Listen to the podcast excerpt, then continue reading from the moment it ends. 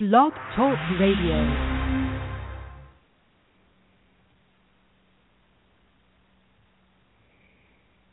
And good evening. My name is Ryan Minor. You're listening to a special episode of A Minor Detail. Oh. Woof. You sure got to climb a lot of steps to get to this Capitol building here in Washington. Oh. Well, I wonder who that little Schoolhouse Rock paper is. I'm just a bill. Yes, I'm only a bill. And I'm sitting here on Capitol Hill. Oh, it's Schoolhouse Rock. Well, it's a long, long journey to the capital city. So I have with me my friend Jason. But I know I'll be all... Now, come on, turn off. This thing sometimes doesn't work. Hey, Jason, how are you? I'm alive. You're alive. Hey, did you enjoy that Schoolhouse Rock? It was slightly disconcerting. That's fine. So that's okay. I just want to welcome everybody. This is A Minor Detail, and Jason and I have been talking about doing a show for some time, and I hope this becomes something of the regular. And Jason, oh, wait, that was my... I hear sometimes I leave the link up on my browser, and I can hear my background noise. Oh, you're getting your own echo? Yeah, I get my own echo. But I should mention tonight that you don't have your fan on, which is great. It's also winter, so a fan is less than necessary. Well, I've been meaning to bring you on you've been a guest panelist when we have done talked about various issues, and I always appreciate your commentary, and you're here tonight, and we're going to be talking some Maryland politics, and I always enjoy your perspective because you give it to us straight. You're an honest guy, and you have a lot of thought behind what you say. So, I don't know. What do you want to talk about tonight, Jason? Well, I think we should talk about the MD6 debate. After all, that's what we've been talking about. Yeah. Yeah. A little meta discussion there. You came. You were there. You recorded it. I know. It's a good thing you got the recording because my camera decided to eat a piece of it. Really? What kind of camera do you have? It was just an issue transferring the files. Oh, no. Just some random thing happened, and I accidentally formatted it before I got all the files over. So I'm blaming the camera, but really sometimes I'm just an idiot. Mm. Operator error. Yes. Well, no big deal. Equipment failure between the keyboard and the chair. So let me ask you, did they give you press credentials? No, but I didn't ask for any. No, I didn't either. I didn't even realize I was supposed to have them until I showed up, and they said, "Hey, there's these two tables. They're black. They had the black tablecloths." And I said, "Hey, can I? Would you mind? I'm gonna sit on the end, and I'd like to just record the thing." And I did. I live broadcasted it on Blog Talk Radio, the sound. I know that the MDG or the MCGOP. They broadcasted it. I believe it was on Periscope. They periscoped it. Yeah. Which is a service that I am aware exists, but am unaware of anything else about it. So, I would have gone with a YouTube live stream. That's just me. People are familiar with YouTube. It's publicly accessible. I don't have the slightest idea how Periscope works. Maybe it works the same way, but more people are going to be familiar with YouTube, go to YouTube link, than I think would go with, what is this Periscope thing? Are you going to be looking through my backyard with a camera? It's it's an interesting name. And yesterday I watched the comedian Andy Dick. He just turned 50 apparently, and wait. Andy Dick is a comedian? I think he's funny. I think the guy's great. But he's not funny. I think he's funny. I like him. Have you ever seen the Andy Dick show? That was funny stuff. No, not really. The only Andy Dick thing I remember was that one episode he did on Star Trek Voyager. He did a movie about 4 years ago. It was called Division 3, and it was all about, it was a football movie. You just have to watch it. It fits my pattern of humor, so I thoroughly enjoyed it. But we're not here to talk about Andy Dick, although we could compare a few people we know to Andy Dick. Well, we know some dicks, but... Their names aren't Andy. No, and their names aren't Dick either. Yeah. So why'd you want to come to the debate? I mean, you're from Baltimore County, aren't you? Yes, but I didn't realize other people would be filming. And generally these things aren't filmed. Generally they don't get a lot of press. Generally there's – I mean, yeah. Len Lazarek, whose name I actually remember, was at the debate from the Maryland Reporter. He actually recognized me, which was confusing because normally that doesn't happen. But you look different these days. No, I don't. My hair is just obscenely long. It's long. You have you got this, like, I don't know, you have this dark kind of look to yourself. I didn't recognize you, and I was like, wait a second, that's Jason. And then I had to, like, do a double take. I'm like, wait, well, that doesn't look like him, but it was you. Wait a minute. I've never actually seen him wear a suit before. Yeah, I didn't expect that. I was impressed. I got to tell you, you really, you look sharp. Well, thank you. I actually can afford a suit now. That's nice. Well, so you came from Baltimore County and you watched the debate. You set up in the back, and there's a lot of people there. There was like probably over 100 people. Yes, there were. Well, they filled the room to capacity, and then they had people out in the lobby. That is not to say that it got an outstanding amount of attendance.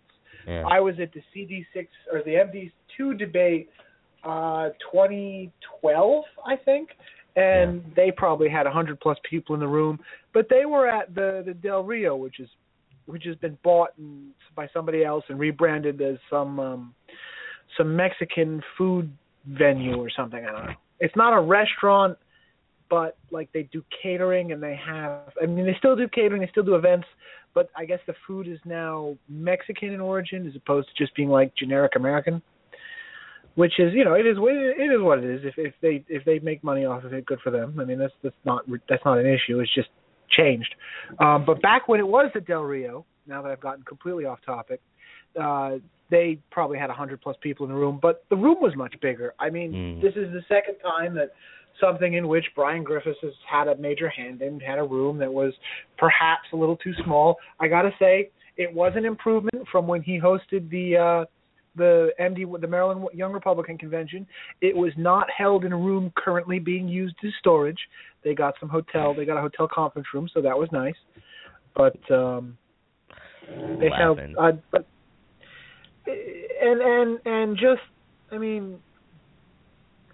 Brian Griffiths was there. He was on the panel, and what I didn't talk about on the show last night, I figure we would cover this evening. Brian Griffiths managed to earn himself a panelist seat ostensibly through giving money. Oh, wait, no, he didn't give money. Scratch that. No, he didn't give money. No, he plugged it. He just plugged the debate. That's on it. Three people listened to Red Maryland: Brian, Greg, and, you know, I think another person. I don't even know who they are, but and Brian's mom, who, to be fair, does love her son. I mean, that's fine. But no, I think my understanding is that Red Maryland provided the equipment, which did malfunction. There wasn't enough microphones for everybody. The microphones that they had, the panel microphones. No. Let me lay it out for the folks who have not bothered to watch the video and who were not there. The microphone for the panelists giving the interview did not work. Just didn't work. It would give you every, like, 15th syllable or something. Like, it would roll a 20-sided die, and that was the next syllable you were going to get. It was like... But, that's kind of what it sounded like. Yeah, and they had a grand total of four microphones. One was for the wasn't really a moderator, the person introducing and giving the intro and the outro to the debate. One for the panelists, which didn't work, and then two for the eight candidates. If I remember correctly, it was eight, not seven, that were on stage. Yeah. Or not on stage, the area that was serving as the stage. You know what my favorite part was is when, like in the very beginning when they did opening statements, Dr. Cheng had to literally crawl over Harold Painter. That was funny. I was sitting right there. It was ridiculous. Like eventually, and Harold Painter demonstrated that he was a reasonably nice guy. Yeah, he would get up so that Cheng would be able to just move over to his seat so he could get to the microphone. Yeah. But yeah, they had two microphones for the eight panelists. They were, again, going to the MD2 debate, which I have the only film of in 2012. There were two microphones for five candidates. One of the candidates showed up about an hour into the 90-minute debate, and then one of them just gave it up. He was a Roy something or other, just a perennial candidate, just gave it up and endorsed one of the other candidates on stage because he was a veteran. So you had, two microphones for three people, which was not unreasonable. Here we had two microphones for eight people, and that they didn't even check to make sure that the microphones reached each seat. So the first time Cheng tries to pull the microphone to him, it stops because there's not enough cord. There's just not enough cord. So the guy goes over, he says, we'll get this fixed. And apparently he didn't fix it because Cheng still had to move to Harold Painter's seat. So all the photos of this Asian guy, I think he's Chinese, but I'm not sure. This Asian guy sitting at the table with Harold Painter. That's not Harold Painter. That's Scott Cheng. No, that was Scott Cheng. Is a big white guy. But just because the microphone couldn't get over this to Cheng's seat. And just, oh my God! I'm sitting there. And apparently, I was sitting there on the. So if you're looking at the table of candidates, I was sitting all the way, almost directly in front of Scott Cheng on the left side. Yeah, I was going to say that. And I was right to my immediate right was I didn't have a left because it was a wall, but to my right was Lynn Lazarick. I leaned over to him and I'm like, "Is this for real?" Like I'm like, is this? What the hell is going on? There, it looks like Scott Cheng was about to take a nap in Harold Painter's lap. Like, it was funny. I mean, it was kind of like, come on, you got to get the microphones to work. Number one, number two, at a minimum for an event venue, you need some kind of temperature control, which we did not have at the YR convention. You need to have lighting, which we had because it was daylight and there were windows, and you have to have a sufficient sound so that people can hear you.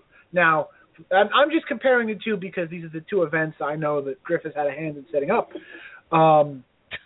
Disaster. At the YR convention, it was a closet, so we didn't need any amplification.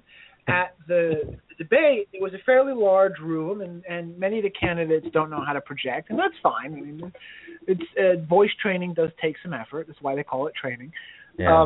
So they needed to make sure the microphones worked. But like I've been saying, I'm fairly certain, but I'm not 100% sure it was Red Maryland equipment. They didn't even check to make sure that it reached every seat. And it's like, this is debate setup 101. You have to make sure that your stuff works. I mean, even just nothing else, you have to make sure that you've got the fundamentals down. Jason, maybe they could have held the microphones together with the blue duct tape. This is a reference, of course, to the Montgomery County GOP had the sign for the Central Committee up above the candidates.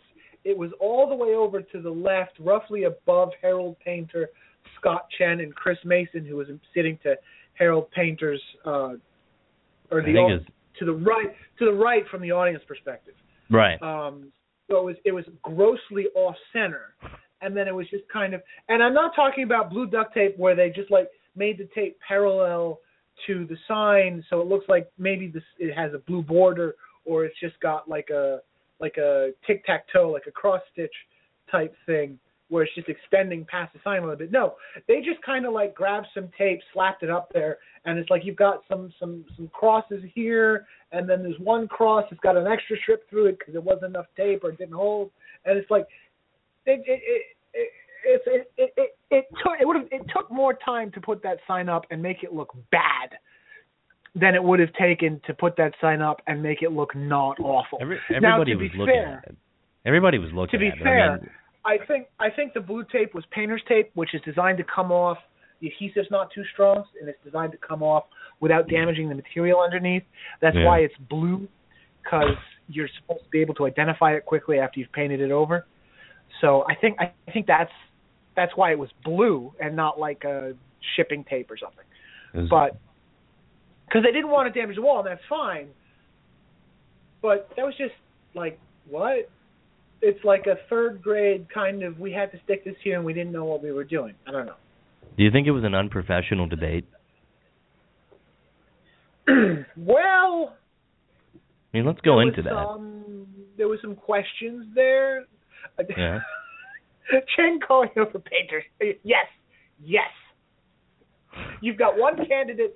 How bad for Dr. Cheng. He's a nice guy. I'm sure he was a nice guy. Unfortunately, his English is somewhat lacking, so I have difficulty in understanding what he's saying. And I'm not trying to be mean here. Honest to God, I'm not. I know. I'm not saying he has a thick accent. You had a hard time understanding the guy, you know.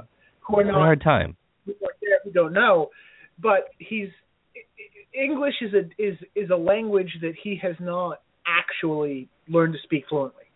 He may speak 15 other languages. I don't know. That's not the issue. I think he's right. From Phil Bell, I talked to Phil Bell offline, and I just wish, Phil Bell had a lot of great things to say. I don't really know Dr. Cheng, but like I said, I talked to Phil Bell, who was a panelist on the show last night, and he said that he worked with him. He's a great guy, and I can see that, but you're right. There is a... running for the 6th Congressional District, I don't know if he's out and about campaigning. I don't know much at all, but I don't think he's going to win. I don't think he's going to win. Even leaving that aside, because just a language issue. It's not a prediction. It's not an assessment. It's a fact that he does not speak English fluently. And like I said, 2 PhDs, very smart man, I'm sure. Yeah. This is not, oh my God, look at I only speak one language, and I might be good at speaking that one language, but there are people who speak 30. That's not the issue. The issue is if you're going to run in a country where English is a predominant language, you need to have a sufficient command of the language so that people can easily understand you. Yeah. And that was I'm not sure why he decided to run. I think he's going to run again for something. Is this his first campaign? No, I think it's his second, but I think he's preparing himself to build his name recognition enough that people recognize him for an office down the road, maybe in 2018. He ran in 2014. The catch with that is you can do that maybe once or twice, but then you have to win or you're just a perennial. Then you're Robin Ficker. What are we running for this year? Ah, whatever's available. Robin Ficker was pretty contained, wouldn't you say? I don't know Ficker enough to know if that was contained. I know every other third. I know that 2 out of every 3 words he said were the words "Stern Maryland." Never mind, this is in Montgomery County. This is what we classify as Southern Maryland. He's talking about Western Maryland every time he opens his mouth, even when he jumps in and he tries to chide the moderator for something. I'm here for Western Maryland, and that's not fair. It's just kind of a reflexive, and people started laughing at. Like, honest to God, were they laughing with him or at him?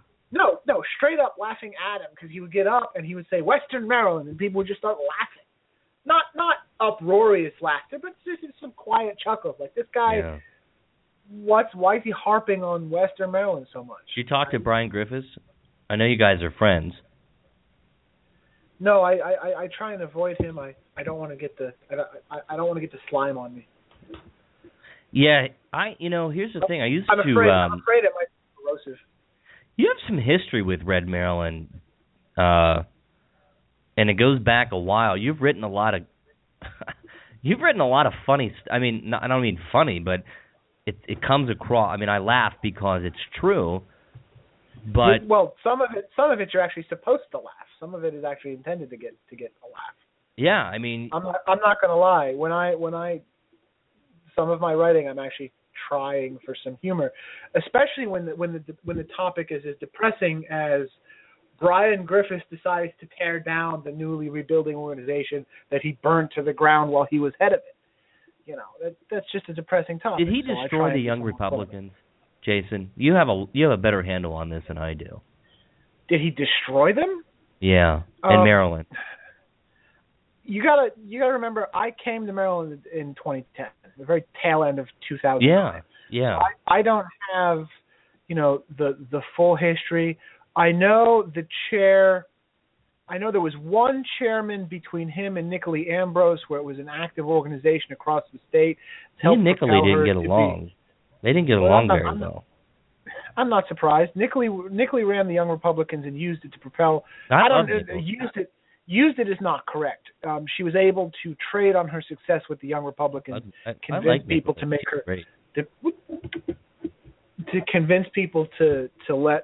get her into the National Committee woman seat. Hmm. There was one chair between her and Griffiths. And at Griffiths' tenure, I first met him in 2012 while working with the Lawler campaign. You like the guy? Who? Griffiths. When you first met him? No. Okay. No, when I first met him, I did not know who he was. I didn't know he was the guy whose sole report of the Charles Lawler for Governor announcement tour was the fact that the tour bus had license plates from Delaware. That's it. That was the whole report. Was that Charles Lawler's announced for governor? His bus tags are from Delaware. Isn't that stupid? Yeah. I didn't know that was him. They hated Lawler. I mean, Red Maryland really went after him.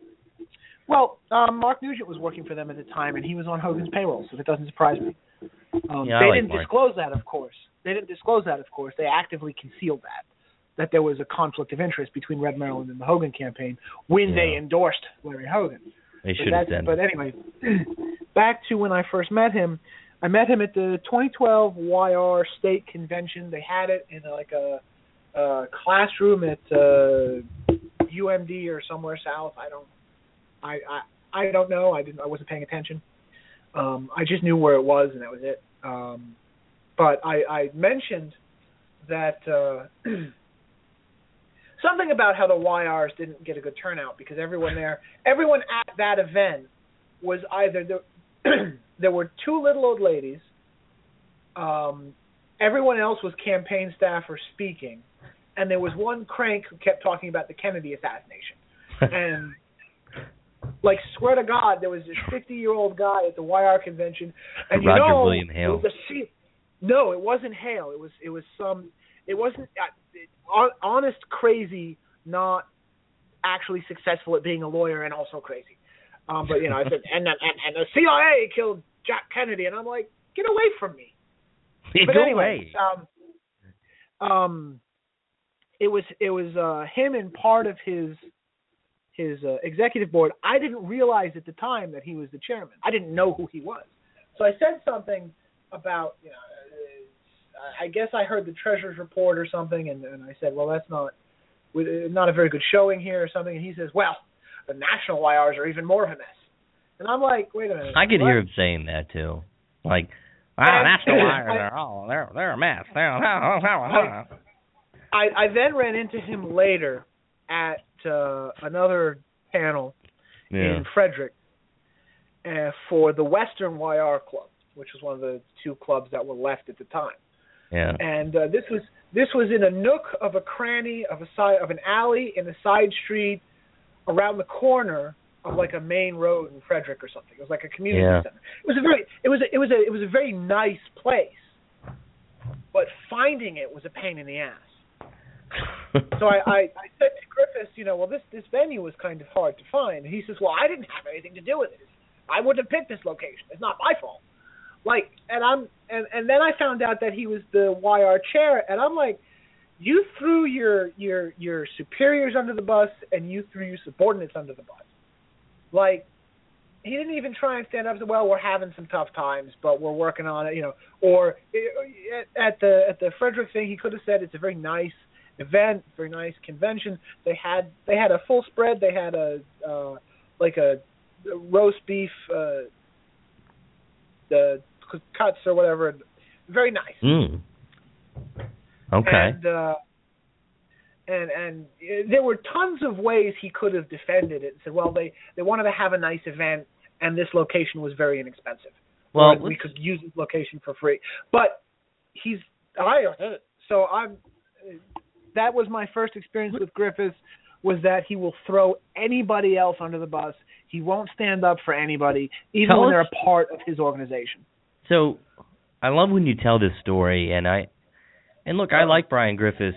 I said we've sat in talks many times. No, I like the guy. I mean, I really did. I didn't have any problems with him, but my issues, I guess, they started to build, and then I sat back and watched, and then I saw what he did the other night. I've watched what he's trying to do with other candidates, and I kind of like what Chris Mason said. I'm a nobody, and really I'm just a guy that has a microphone and this online blog, and probably there's people tune in, and I have a feeling that I think I'm a genuinely fair person, and Brian Griffiths, like, I don't know what his agenda is. He's not a fair guy. He does these duplicitous and sleazy things, and that's what people. I've talked to a lot of Maryland politicos, and people don't like the guy, and it's just that they don't like Red Maryland because they have this ego, and I just want to say, guys, nobody listens to you, nobody. It was on your show where Joe Stefan said that he's never met a pair of individuals, Brian Griffiths and Greg Klein, who have a greater self-regard for their ability in politics, but are completely talentless and clueless. Something along those lines. They think they're, in the top league, but they can't even qualify for the all-comers league. Just show up and play, not you two. Division 3. But you said there was a funny story that you like to tell. You got a story. Tell that. I want to hear it. I want to laugh. Make me laugh. What was the story? You didn't specify the story. I've got lots of stories. You went to the YR convention back in June when they were going through a transition, and Mr. Griffiths made a farewell speech. Oh, God. You got to tell this story. This is funny. Okay, so I have the whole thing written up, and you can find it. Yeah. It's at the – just Google the Doc Tech Observer. You'll find it. So – Brian is giving this farewell speech, and the first thing he does is he looks to the people who have just replaced him and his and the 4 people he's got left in his organization, and he says, "I'm a little disappointed that people have not gotten involved in the past. People who have been critical have not gotten involved," and we're all just kind of like, "Wait a minute, you're the reason we didn't get involved because we knew you'd undercut us, so we did." We were working on replacing you before we got involved. So he goes through that, and then he says, I'm not leaving Maryland politics. I've still got Red Maryland. Red Maryland is Maryland's most trusted conservative voice. And I started laughing, and there were only 12 people in the room, and 3 of them were Griffiths people. 1 was Griffiths. 4 were replacing him, and there were 4 or 5 people. Didn't Beasley laugh? Keep notes on who was laughing. I wouldn't be surprised. I mean, it was Rachel Gingrich actually felt compelled to call for decorum after Griffiths basically flipped the new committee the bird and then followed up by saying, "I'm well respected," and just got laughed at straight up. Not the quiet chuckles that Robin Ficker gets when he stands up and says, "Western Maryland." At least like Robin real done something. God lack. Yeah. I have difficulty assessing whether or not Ficker is actually like leading the charge on all those ballot measures and petitions and everything else he's talking about, or if he's, you know, the classic joke about the politician is that when he sees the parade, he grabs a baton and jumps in front. Like, yeah, which one is he? Is he actually doing the work, or is he just showing up once or twice and is like, I did something? Jason, do you think that the questions that Brian planned during the debate when he went after Amie Hoeber, you think that was a setup? Well, a lot of the questions were setups. I mean, there's no question. The debate format itself, for those who have not watched it, and you should because Miners got the video. It was one panelist asks a candidate one question. So, you know, they'd go through and they weren't working in any order. They weren't working alphabetically. They weren't working down the table. So what ended up happening was that, and I'm going to get to the Hoeber thing, but I wanted to lay this out too. Yeah. What ended up happening was that Cheng ended up getting a significant number of questions. I don't mean his fair share of questions. I mean his fair share, Painter's fair share, and Mason's fair share. Cheng, I've talked about his language stuff. That's fine, but he doesn't hold political office. He doesn't have great name recognition. He's not known as a major volunteer, to my understanding. He's just running. And then on the other end, you've got David Vogt, who your friend Joe Stefan doesn't like. I don't know why. I could tell you why, but that's for another show. I'm going to get that story out of you. Vogt is incredibly ambitious. There's no question there. Yeah. He is. But he is currently an elected official in Frederick County.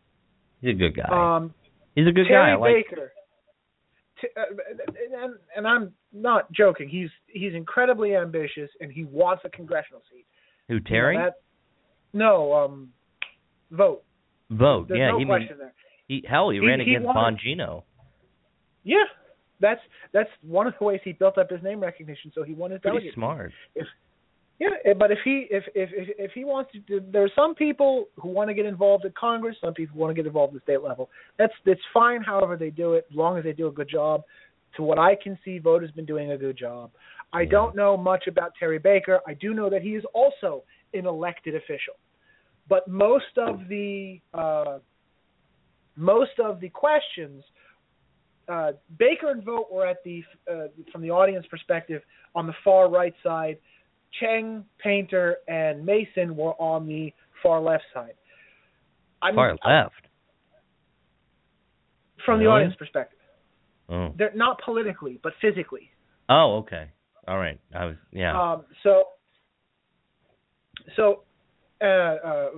Cheng, we've already talked about him. Painter's running just a kind of 1950s era protectionist. I like Painter.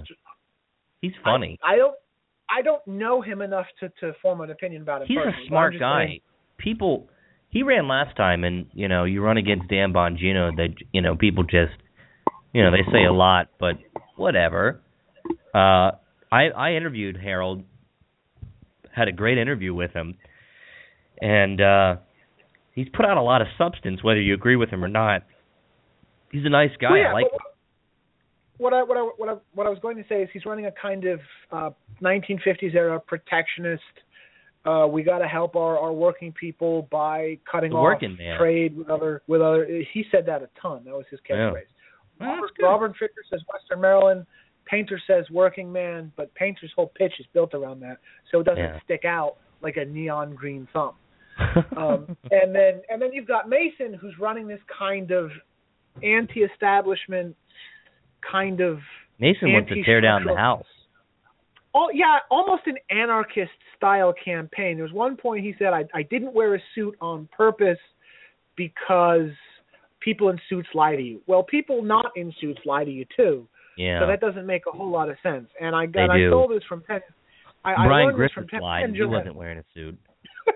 Yes, he was. He was wearing, I don't know what that was, but he had a little tie on. He wasn't wearing a flopsy suit anyway. He lied. Penn Jillette said once that he used to show up to events dressed like the plumber, and he eventually met up with the Magicians with the Tiger, Roy and Siegfried and Roy. And they always wore these glittery, super complicated outfits. And Jillette realized that Liberace with tigers.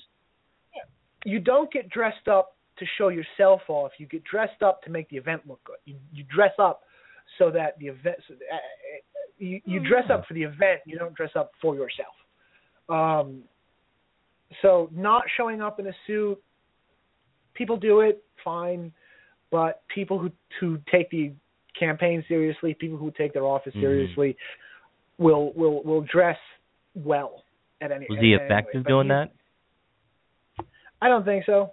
My immediate response to and people in suits lie to you. I'm like, well, you know what? People in suits and people who don't wear suits lie to me too. So I mean, what's the difference? Well, does he know that? But the point is, those three got maybe not the majority, but a huge portion of the questions. And we've got some guy nobody's heard of, some guy nobody heard of the last cycle he ran in and is running a kind of old-fashioned campaign that doesn't fly anymore, and some guy who's never going to win anything because he's always bashing the organizations he wants to join, so nobody's going to. And then there was somebody else.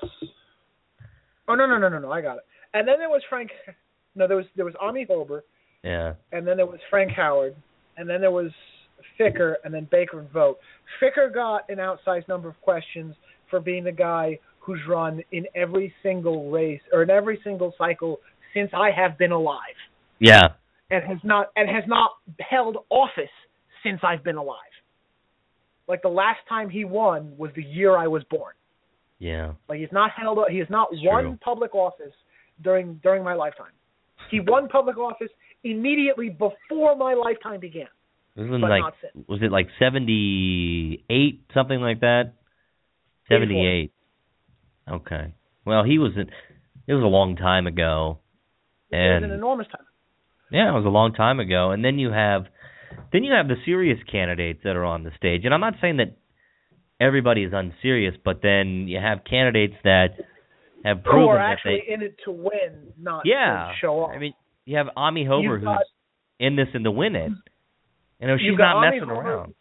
Yeah, she's got money and she's got political connections. Yeah, and she's Howard, got experience. Who's got Bongino's organization, and you've got Baker and Vogt, who are both already elected officials. Yeah. But what questions didn't go to the four also-rans, or the three also-rans and the one crank. The crank. Went to Howard and Hoeber. Which is fine because they're two of the biggest names. But here's the thing. Vogt and Baker especially basically just got written off this entire debate as a result of the format. And it's kind of like the modern presidential debate where the moderator asks one candidate one question, but they try and at least be somewhat reasonable based on polling or whatever. So whoever's already got the most attention gets the most attention, and that's not an unfair way to do it. But here it was kind of inverted, where the people who didn't get anything, who had no support, no money, no experience, no recognition, no organization, got the majority of the questions. Like it was kind of an inverse. If you've won office before, please go to the back of the room and sit down and shut up. We might get to you at some point sometime. I think during one section, I haven't reviewed it, but I think during one section like economics, Baker didn't get a single question. I don't know if he can answer that question. If he can't, then he should be asked to demonstrate that he's unfit for the office. I mean, this is pretty simple. Well, that's what they tried to do. Brian Griffiths and his peevish little ways tried to demonstrate that Amie Hoeber was unfit for the office. And I watched that whole exchange happen. And but I'm sitting back and watching that. Okay, he asked a fair question, but then what he did in the aftermath, Amie Hoeber nobody's ever taken on Brian Griffiths really like Amie Hoeber did. And she put out a definitive statement saying you should be ashamed of yourself. And it's like, Amie hasn't been part of the Maryland Republican Party or the establishment, or she hasn't been around for, 10 cycles. And she doesn't play. I mean, my perspective is she doesn't play by this like insider baseball stuff. And, here she is. And she's just kind of like, you know what? Screw this guy. I said what I said. You don't like it. Fine. I'm going to run my campaign. I got a lot of experience. I put my own money into this thing, and here's Brian Griffiths out trolling her, sending out these articles saying the 6th District deserves better. I just look at Brian and I'm just like, dude, go away. Shut up, guy. Who are you? It is clear that you are a Hoeber fan, at least. No, it's not that. No. But it's not. I like her. I like her personally. I like Frank Howard. I like Harold Painter, and I like David Vogt personally. The rest of them I don't know that well. But setting that aside, Griffiths, what happened was Griffiths asked Hoeber, and Hoeber exclusively, and asked nobody else. In fact, Vogt, Baker, and I think Mason all fought each other, climbed over each other to try and be allowed to answer the question. They asked Hoeber if Griffiths said she was part of some left-wing organization for women, whatever, and they support Planned Parenthood, so does she support Planned Parenthood? Her answer is the kind of traditional, I'm not actually pro-life, but I'm not pro-choice either, so just leave me alone kind of answer. She definitively said that she's not pro-abortion, but she's also refused to say that she's pro-life. So Griffiths... You think it was a bad answer? I think it was somewhat evasive. I think you did have to do a little bit of reading. You had to apply a little bit of brain power to understand the answer, and you had to have a little bit of political background to see what she was saying and the history of those kinds of responses. Well, let me ask you this. I think if she wasn't trying to evade the answer, she could have been clear and said, I'm not – she could have taken Hogan's position, which was basically, that I don't care. Same. Hogan's position. That's not something that we need to talk about right now. We have more pressing issues. We can't fix the abortion question one way or the other. We can't fix it. Jason, let me ask you this. I mean, what can Congress really do about abortion? I mean, I know that people in this election, in this district, they seem to care about the candidates' personal positions. And, I asked Amie Hoeber, I just said, hey, why don't you just – can you give me this straight? Level with me. What are you? And she said, Ryan, I am pro-life. I believe that she went through it, but she doesn't believe the federal government should be involved with this. Well, and she said she's personally pro-life. Yeah, which is the common dodge Democrats use. I'm personally pro-life, but politically I have to put that aside. But does that mean you're pro-abortion? That is in fact talk about dog whistles is a common phrase now. But if anything is a dog whistle, I am personally pro-life is a dog whistle telling people that you are actively pro-abortion. So perhaps that's what he was running off of when he decided to go all out on Hoeber, but.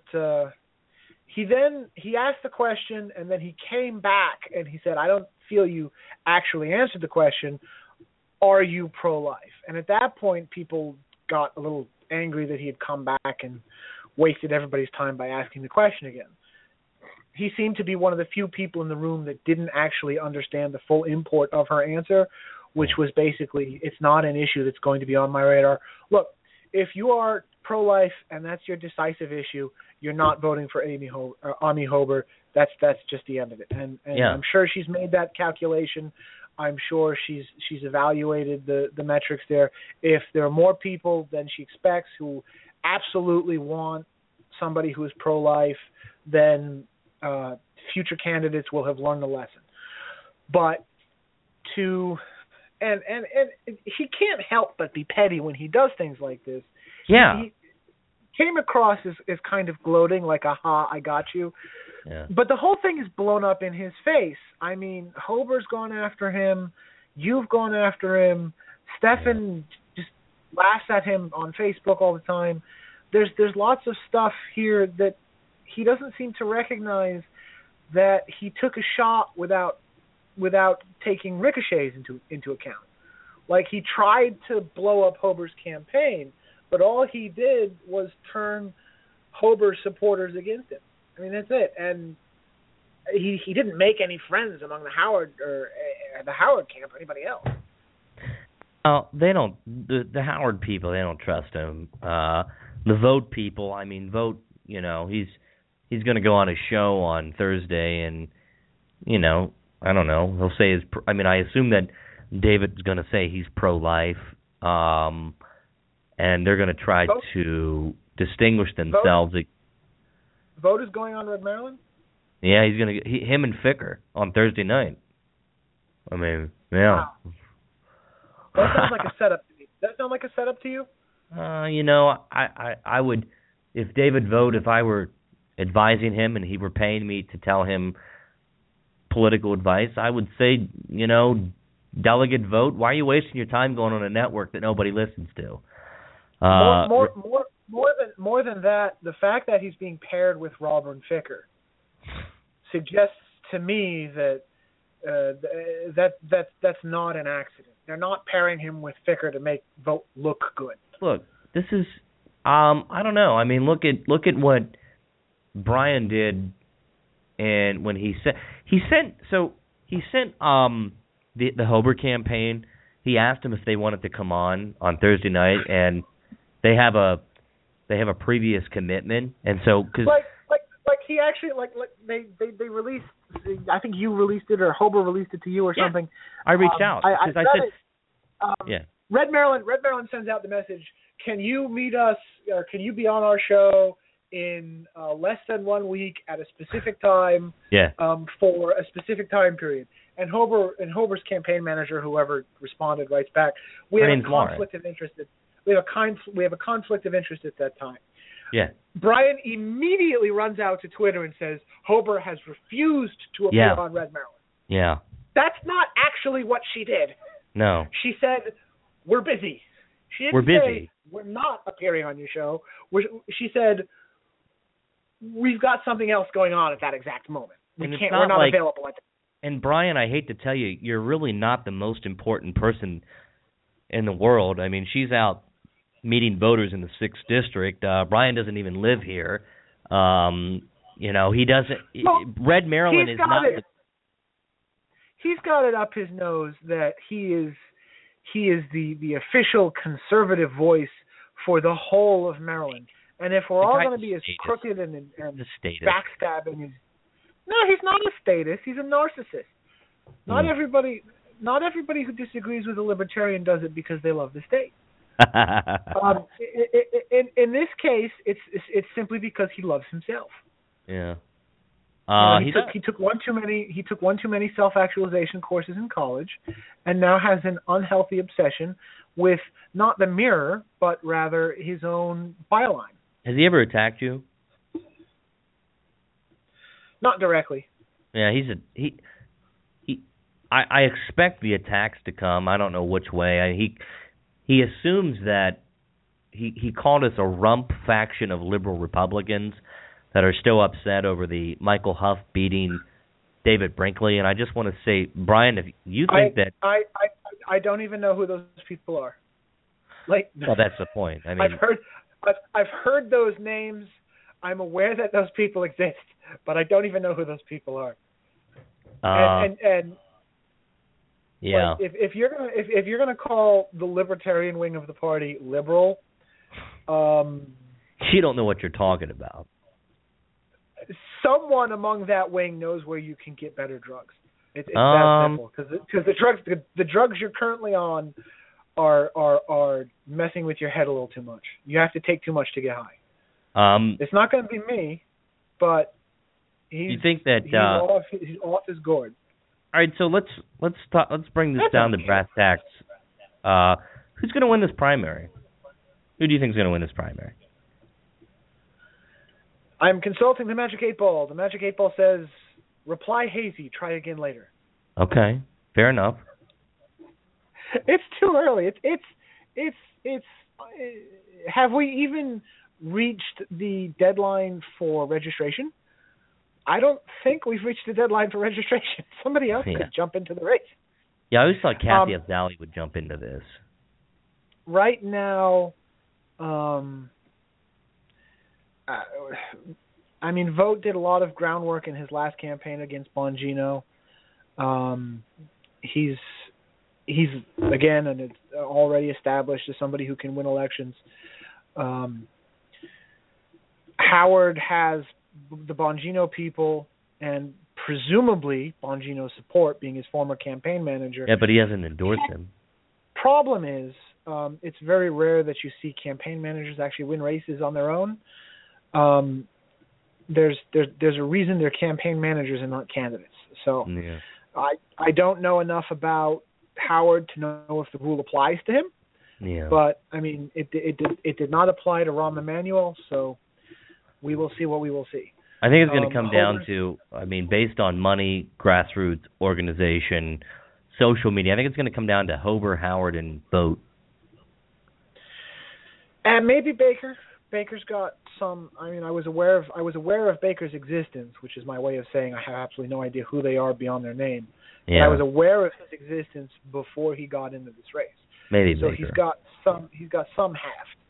I mean, if Ficker's going to pull in the normal whatever he pulls in, provided he's not disqualified for all of his illegal sign activity. There's a lot of legal signs, illegal signs placed. I've called a lot of people that have asked. Look, I'm a curious person, so being the curious George that I am, I picked up the phone and you just happened to call the places with Ficker signs on the luck. Robin's a dick. He hates me, and I don't feel much love to him. But he doesn't like me, and he doesn't. And look, I called him out, and if he, you know. He acts like a jerk to me. I'm not gonna take his crap. He's kind of a bully, but then he's funny sometimes. Like I just laugh. I mean, he makes me laugh. He makes me giggle like a girl, like a little girl, because he laughs. He just says silly things that make me laugh. Yeah, you didn't have to tell me you giggle like a little girl. I giggle. I didn't need to know that. I just didn't. Robin Ficker makes me giggle because he's like I don't know. He's like the P. T. Barnum of politics. The goof. P. T. Barnum was a successful goof. He was a rich goof. Yeah. He was not Robin Ficker, who's running for Western Maryland because Western Maryland is Western Maryland on Western Maryland.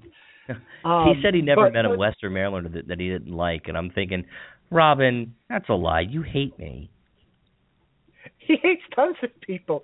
Didn't you or Beasley pull up, or Eric Beasley pull up that he got kicked out of West Point because he kept hating, like he wasn't hitting on the nurses who were fixing his broken leg. He was like yelling at them, and he kept racking up the merits. He even mentioned that at the debate, he says, when I was sent to West Point, I was like, but I'm sitting there thinking, and then got kicked out because you were a giant dick to the nurses. Like sure. You weren't and it's not even. And it's not even, hey, you know, you had your libido going a little too high. Yeah. And the nurses were attractive. He was just like yelling at them. You know who's a nice guy? Who's a really nice guy? Bob the Angry Gremlin? No, wait, never mind. Bob? No, Chris Mason's a nice guy, but I checked out his Twitter account last night. And I'm reading this stuff. I mean, he's all in for Trump. He's like, you know, you need to support people that are Trump. And he's during the debate, he said that he's going to stop all legal immigration, including, you know, like the Irish and the Italians, which are my family. And I'm thinking, okay, you know, we Italians, we worked hard. We may not have been, you know, the brightest bulbs, but we worked hard and. You know, we carved out a little slice of the American dream for ourselves, so that's okay. But even more than that, you know, keep out the furners is not a winning platform. It's not going to be a winning platform, even among people who live in the hill, even the people who live in hill country, who, you know, might actually be backward enough, assuming these people even hypothetically exist. That wouldn't win with them, because it would be enough of them who say, well, you know, I remember when my great-grandpappy came to this country, came to this state, so I don't want to lock everybody else out. You know, this Trump-esque, and we're going to be great by kicking everybody else in the face. Just it's not a winning platform. I still say that there's a better chance that Trump supporters get arrested at the Iowa caucuses for disorderly conduct than Trump actually wins the Iowa caucus. I'm going to go to New Hampshire. I'll be there during the primary. I don't know what's going to happen. I don't know. I mean, who knows? Who knows what's going to happen? I know that Rand Paul is not going to win in New Hampshire. I know. No, I know. His space is basically dried up. That's all right. I'm okay with that. Cruz has positioned himself as a reasonable alternative. Although, maybe.